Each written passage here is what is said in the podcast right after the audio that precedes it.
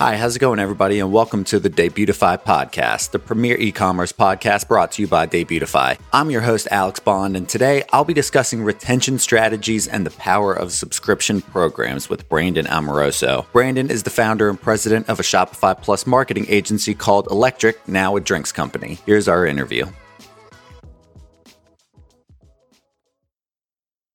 So, welcome to the show, Brandon Amoroso. How are you doing? Good, good. How are you doing? I'm great. So, why don't you give me a little bit of background about yourself? Yeah. So, I'm the founder and president of Electric. We're a Shopify Plus agency. Got about 45 team members spread across the US, specializing in retention marketing. I started that back in mid 2019, just about when I was graduating from uh, USC. For about a year and a half before that, I was just freelancing uh, for small Shopify businesses in and around the LA area. Um, and then for the past three years, we've just been growing and scaling, learning a whole lot along the way. We were acquired at the end of April of this year uh, by beverage technology company and helped launch Shopify for wine at the end of July. And so uh, my time now is sort of split 50 50 between the agency and uh, working uh, with the drinks team and, and Shopify around uh, the regulatory tech compliance solution that we built with them to be able to power alcohol merchants in the US to ship direct to consumer on Shopify. So that's the uh, the quick TLDR. I appreciate it. So is it a drop shipping company beverage that you're talking about? So it is embedded into Shopify's checkout, the tax and compliance solution. It's not uh, drop shipping. It basically enables wineries and retailers across the US to be able to use Shopify to ship direct to consumer because every state, all the way down to the zip code, has its own unique rules and requirements for uh, shipping uh, alcohol. So uh, historically, there wasn't a solution on Shopify that allowed merchants to be able to do everything they needed to, all the way down to like Prop 65 messaging needs to show up in checkout if you are ordering alcohol and you happen to be in California. Or if you're in Michigan, there's volume limits in terms of like you can't order more than a certain amount from a winery or retailer shipped direct to your home in a given time period. So all of that needs to be in place and enabled for merchants to compliantly sell alcohol online. I can imagine those regulations are hard hoops to jump through at times. Yes, it is very, very challenging. Yeah. So I, wa- I wanted to talk about conversational commerce with Attentive SMS marketing. So, could you, on a very base level, explain what SMS marketing is and how you guys use it in your marketing strategy? Yes, I mean more and more brands are diversifying their their marketing tech stack from email to include SMS marketing as well. So, just in the same place that you would be like texting your friends, uh, brands can now get opt in from uh, consumers who give them their phone number to be able to text them uh, directly. And so a lot of the work that we do with our brands is around how do you create an integrated email and SMS marketing strategy, especially for customers who are going to be subscribed to you in both channels. And they're two very different forms of communication. Obviously, I mean, email, people are used to getting tens, if not, I've seen some inboxes, hundreds of emails a day. Uh, people just go through, delete, delete. Uh, unsubscribe rates are not necessarily as quick or as high. Whereas SMS, you have significantly higher click through rates. It's a much more personal form of communication as well. So, how do you get away for the subscribers of these emails and this SMS marketing to actually engage in a productive and meaningful way? Yeah, so one of those ways is to leverage things like conversational commerce. What conversational commerce is in SMS marketing is the ability to send like a prompt to a customer that's automated and depending on how they reply, it will branch them down a different response path. And so simple example of this would be setting up like a, a coffee quiz via text. So somebody joins the SMS marketing program, they get a text that says, Hey, like we want to know what type of coffee you like to drink. Reply one if it's light coffee, reply two if it's medium, reply three if it's dark coffee. Then they reply, that branches them down one of three paths.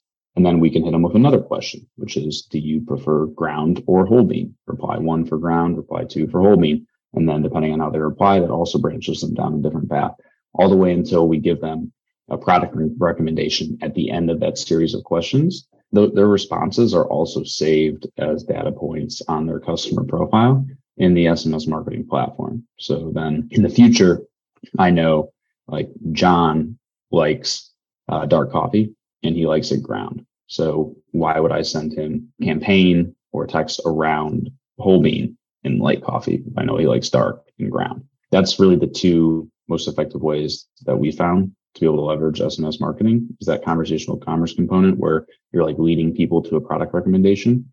But then moving forward, you can use that data for segmentation and personalization as well. Yeah. So you're able to actually extrapolate this extremely important data from this conversational commerce that you can then use to personalize your marketing strategy with these um, potential customers or clients. Exactly. That's awesome. So nowadays it's kind of like, um, you know, business models are either pretty much subscription or non subscription based.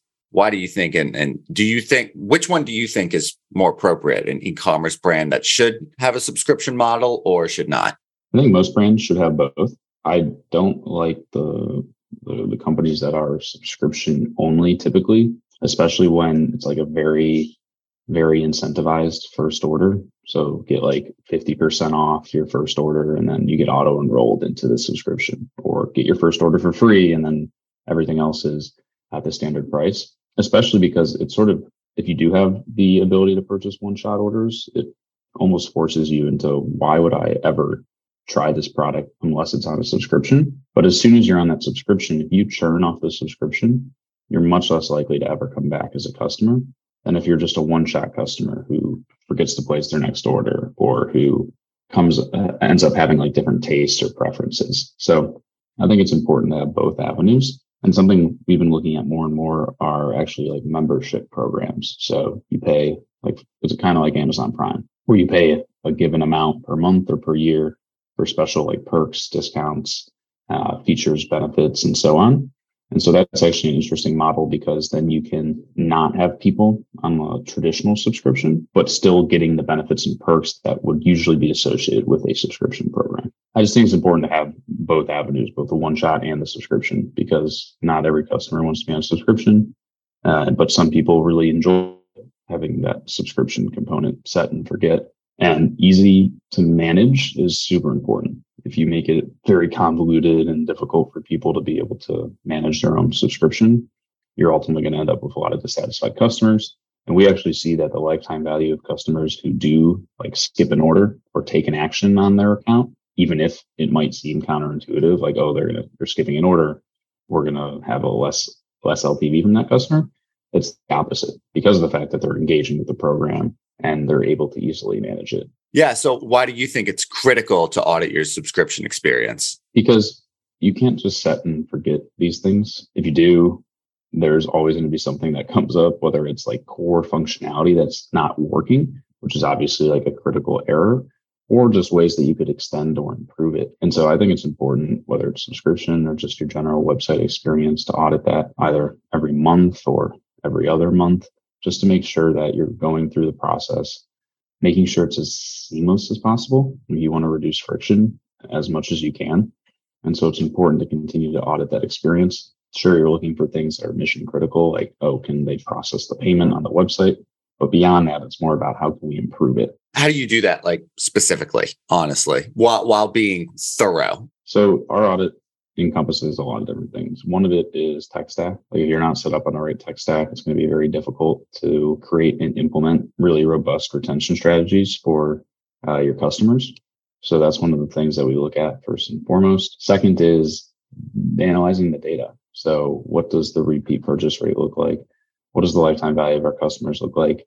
Is this trending in a positive direction or not. And then a lot of it can come from uh, customer feedback as well. So having things in place like a post purchase survey. How did your website experience go? Is there anything we can improve?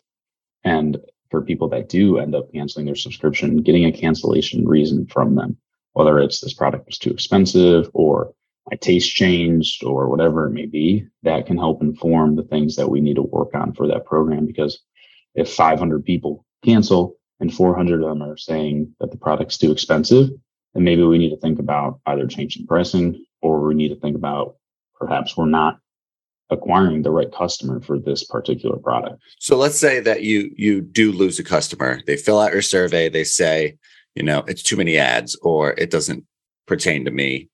whatever they say, is that customer now just lost? You'll never be able to get them back. How can you actually get them back after, say, they might have a bad experience or they kind of floated away? Yeah. So if they cancel, uh, we always have like a cancellation win back flow set up, whether it's incentivizing them to come back with uh, an additional discount or some sort of messaging around that. And then they'll sort of live in a segment in our uh, CRM platform that is canceled subscription customers. And so we know that they used to be on a subscription, they're not anymore.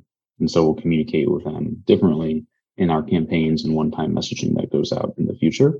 But it is significantly harder to get them uh, back than it is to say a one shot customer who just happened to forget to order in the past like 90 days or 120 days and then hitting them with messaging, reminding them to do so. And that's why it's so important to have a sort of like cancellation retention tactics in place within your portal so that somebody logs in, they go to cancel a subscription, and then they select the reason this is too expensive. Maybe you surface a pop up that shows, hey, actually, we'll give you 10% off for the rest of your subscription if you stay active. Just click this button or whatever. They click it, great, they've been retained. They don't, then it's going to be significantly harder to get them to come back. So there's a lot of things uh, sort of in the platform that we want to put in place to try and make it as sticky as possible. No, that's smart. So when it comes to your competition or other brands, what, what are some things that they mistake or get wrong about loyalty programs?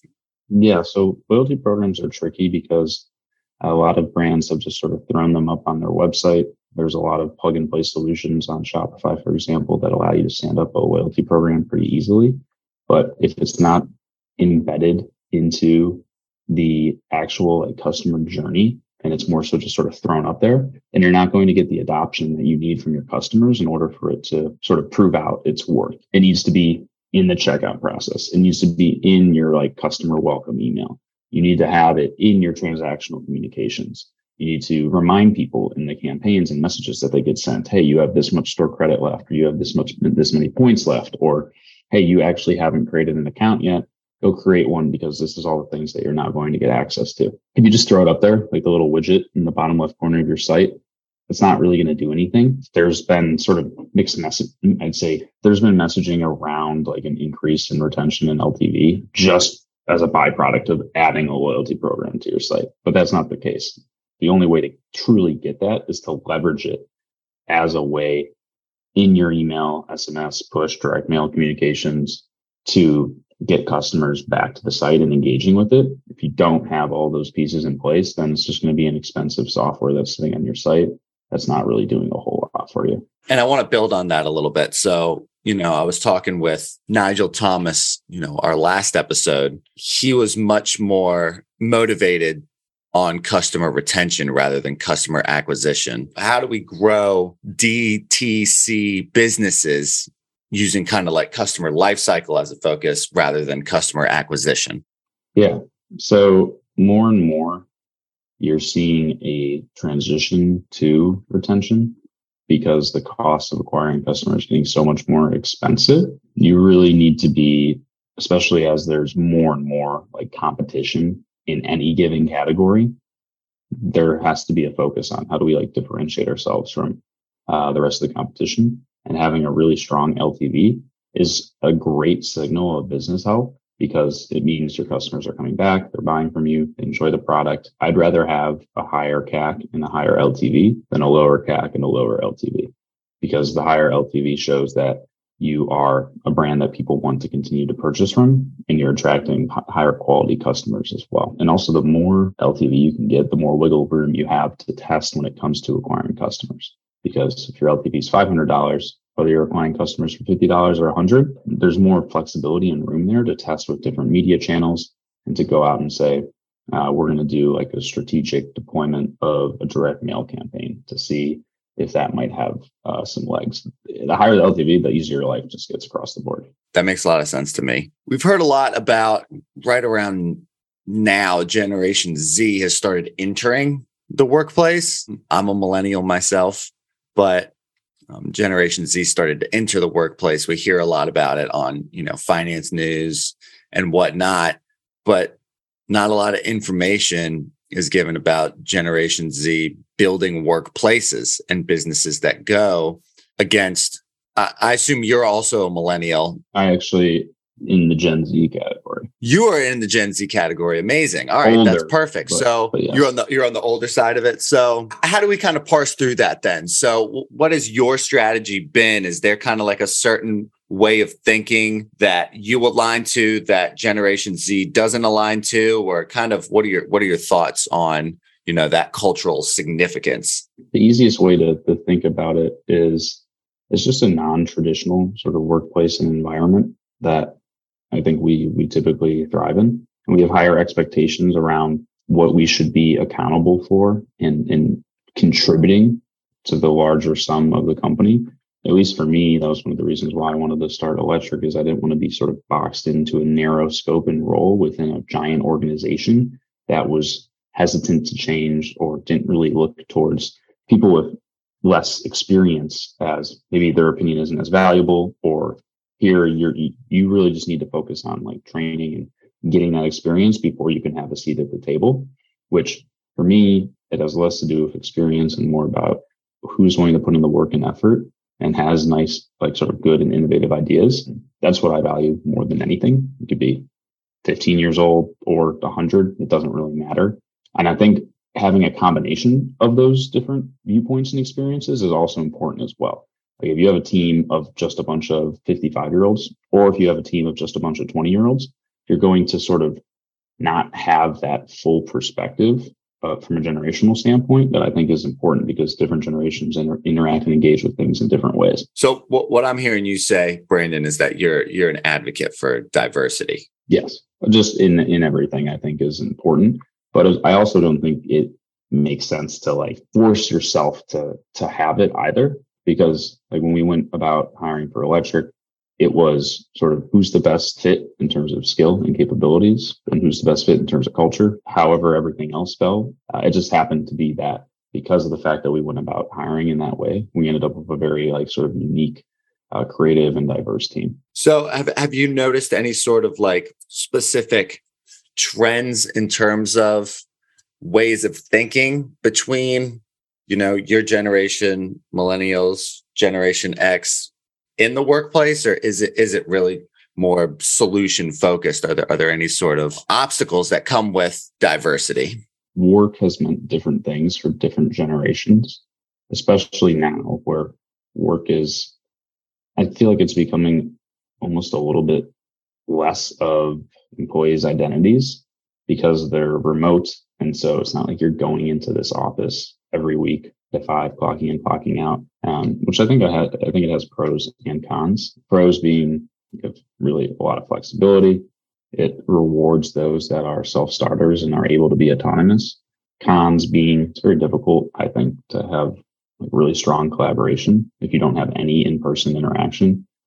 Just humans in general, we bond and have shared experiences that are physical. So if you only ever see somebody over a screen, uh, it's difficult to feel like you're truly a part of something. So I think those are the biggest differences that that I've seen. I like that. I, th- I think that's that's pretty insightful.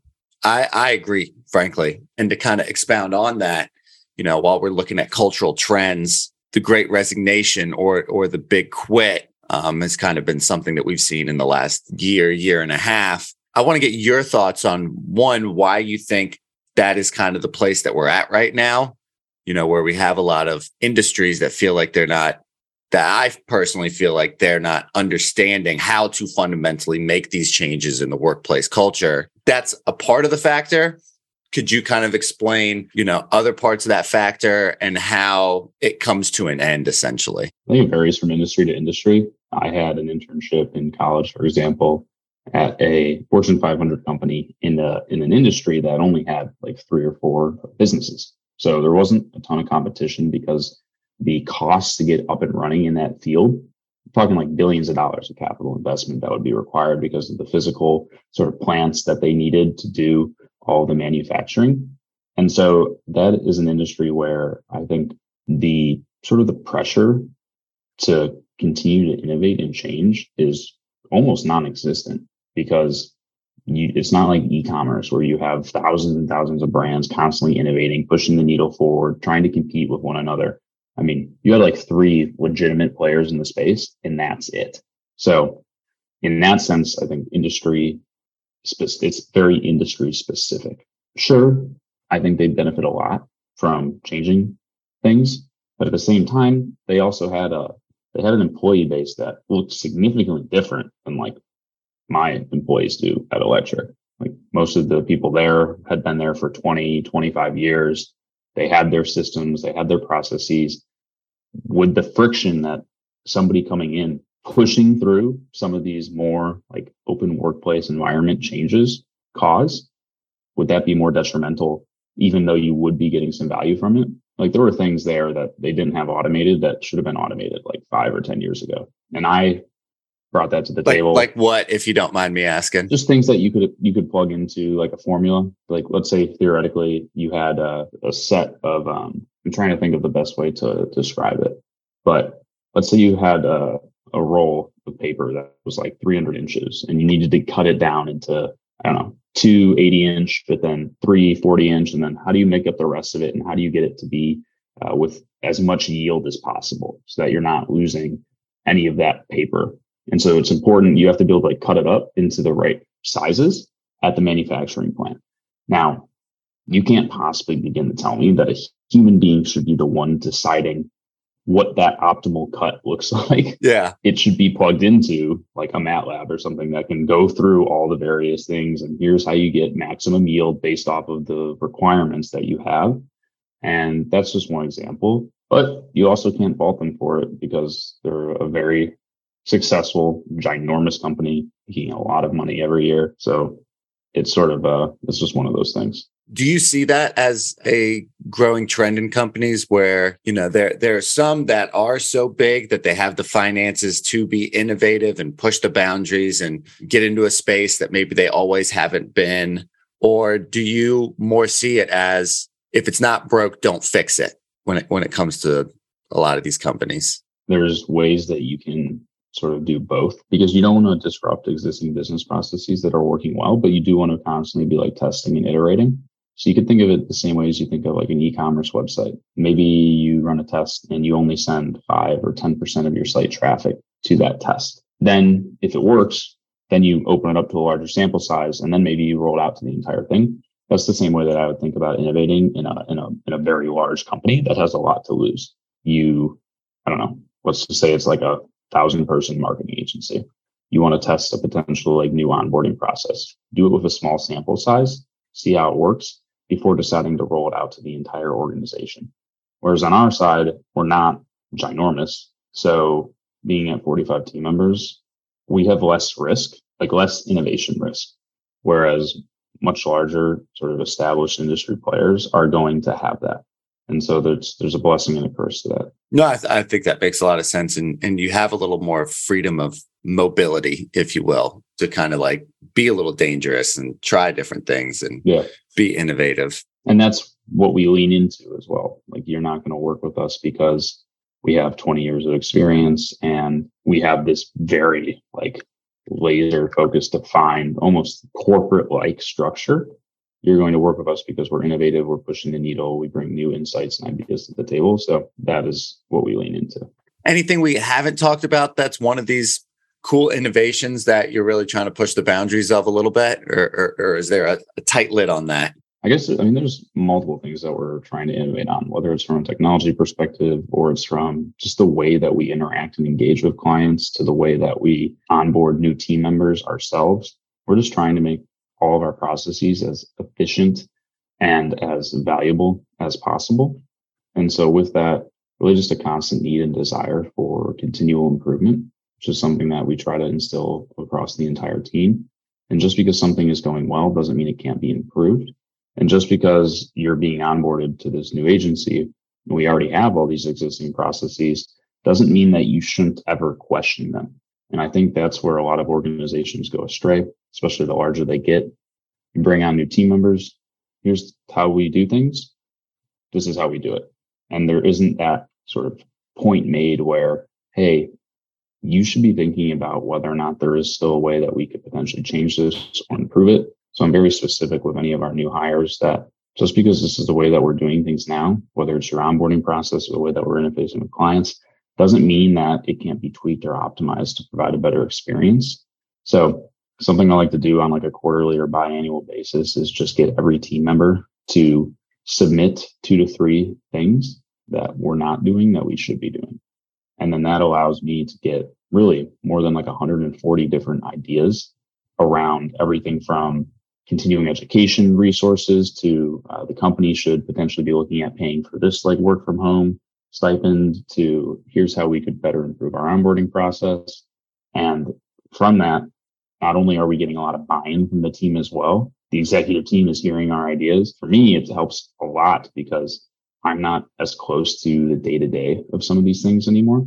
And so to be able to get that feedback directly and to foster that sort of uh, organizational culture of openness is really important and has allowed us to continue to be successful even, even as we've we've grown in size. Where would you like to be in I don't know, say 2 to 3 years? I think we're going to continue to use electric as a sort of breeding and testing ground for new ideas and development within uh, the Shopify space.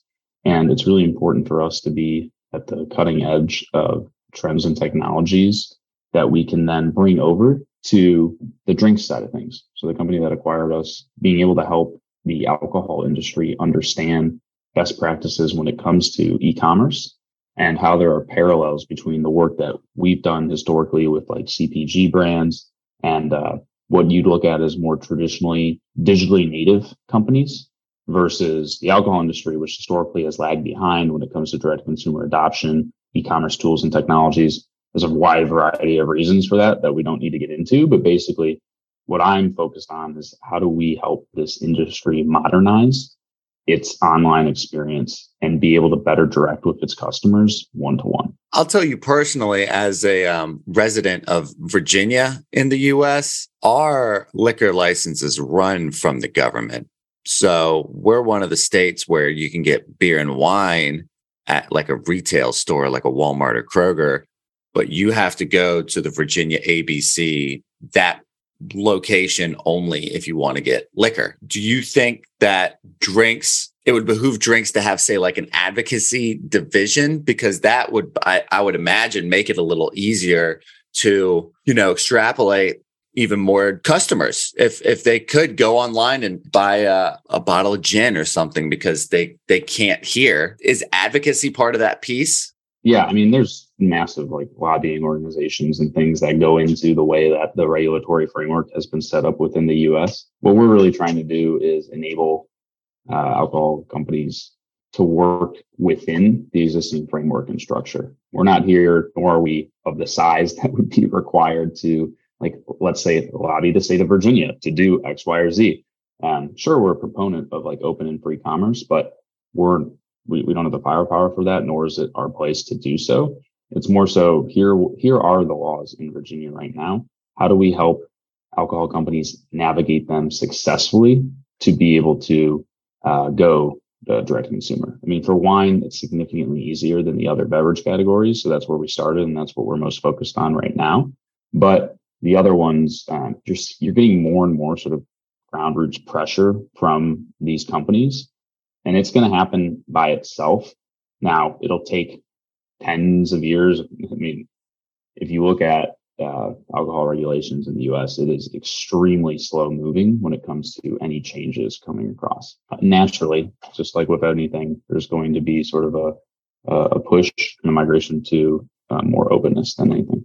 And that's with a lot of industries. I mean, the, the ones that have been around for so long don't like change because it means that the people in charge are going to have to give away a little bit of, you know, a little piece of their pie. So I want to start wrapping up a little bit and, and ask you the question we always ask at the end of our show is being in the e-commerce space, being as busy as you are, how do you spend your free time? How do you, how do you retain your sanity in such a, a busy, busy world? I like to travel a fair amount both for work and for and for pleasure, food, sports, the typical the typical things. But I think what's also important is the fact that pretty passionate not just about e-commerce but also just entrepreneurship in general. So a lot of my free time is spent on working on electric or like working on personal brand or other side projects that I have going on because that's what excites me and I'm passionate about. And so I think it's pretty important that you can find something that you enjoy doing because if you don't, then it really is going to be quite the grind. Um, but if you do, and it's super cliche and cheesy and obnoxious to say, but if you do find something you enjoy, like you'd naturally just like want to do it more and more. Like every weekend, I'm writing my newsletter and it's going out on Sunday. Why am I doing that? Because I enjoy it and I enjoy the conversations that come of it and the learnings that I that I have, and I, I just innately have a desire to continue to push the envelope forward and learn new things. But if I didn't, then it would be a drag for me, and I would hate it. And I think that kind of answers your question. No, it does. And, and I think that's again one of those generational things. I've always been an advocate of if you don't like what you do, you should. So I, I appreciate authenticity in that answer, Brandon. Um, is there anything you want to plug before we wrap up? No, I mean, if anybody wants to connect or or get in touch, you can always find me on LinkedIn, just Brandon Amoroso. That's probably the easiest place, or my website, brandonamoroso.com. Happy to chat about anything e-commerce related, Shopify, or I feel like there's a lot of uh, parallels from sort of starting and, and running an agency that can be transcended into different industries. So happy to happy to connect and chat about anything. It's amazing. Connect with Brandon on LinkedIn. So, Brandon, thank you for your time. We really appreciate having you. Thank you for having me. super fun. I want to thank Brandon Amoroso for joining us on the show, and thanks to our producer, Micah Quinto, for producing it. Tune in next week when I talk with Monica Sharma Patnakar, an e commerce brand mentor and consultant, about her desires over demographics framework and how to use it to learn about consumer psychology. For more information about Brandon, you can visit his website, brandonamoroso.com, or you can find him on LinkedIn. You can also listen to Brandon's own e commerce podcast, the D2C podcast, now available on all platforms. And to learn more about Electriq marketing, you can check out their website, electriqmarketing.com. That's spelled E L E C T R I Q marketing marketing.com. That's our show. Thanks for listening, and we hope you tune in to new episodes being published every Tuesday. We'll see you then.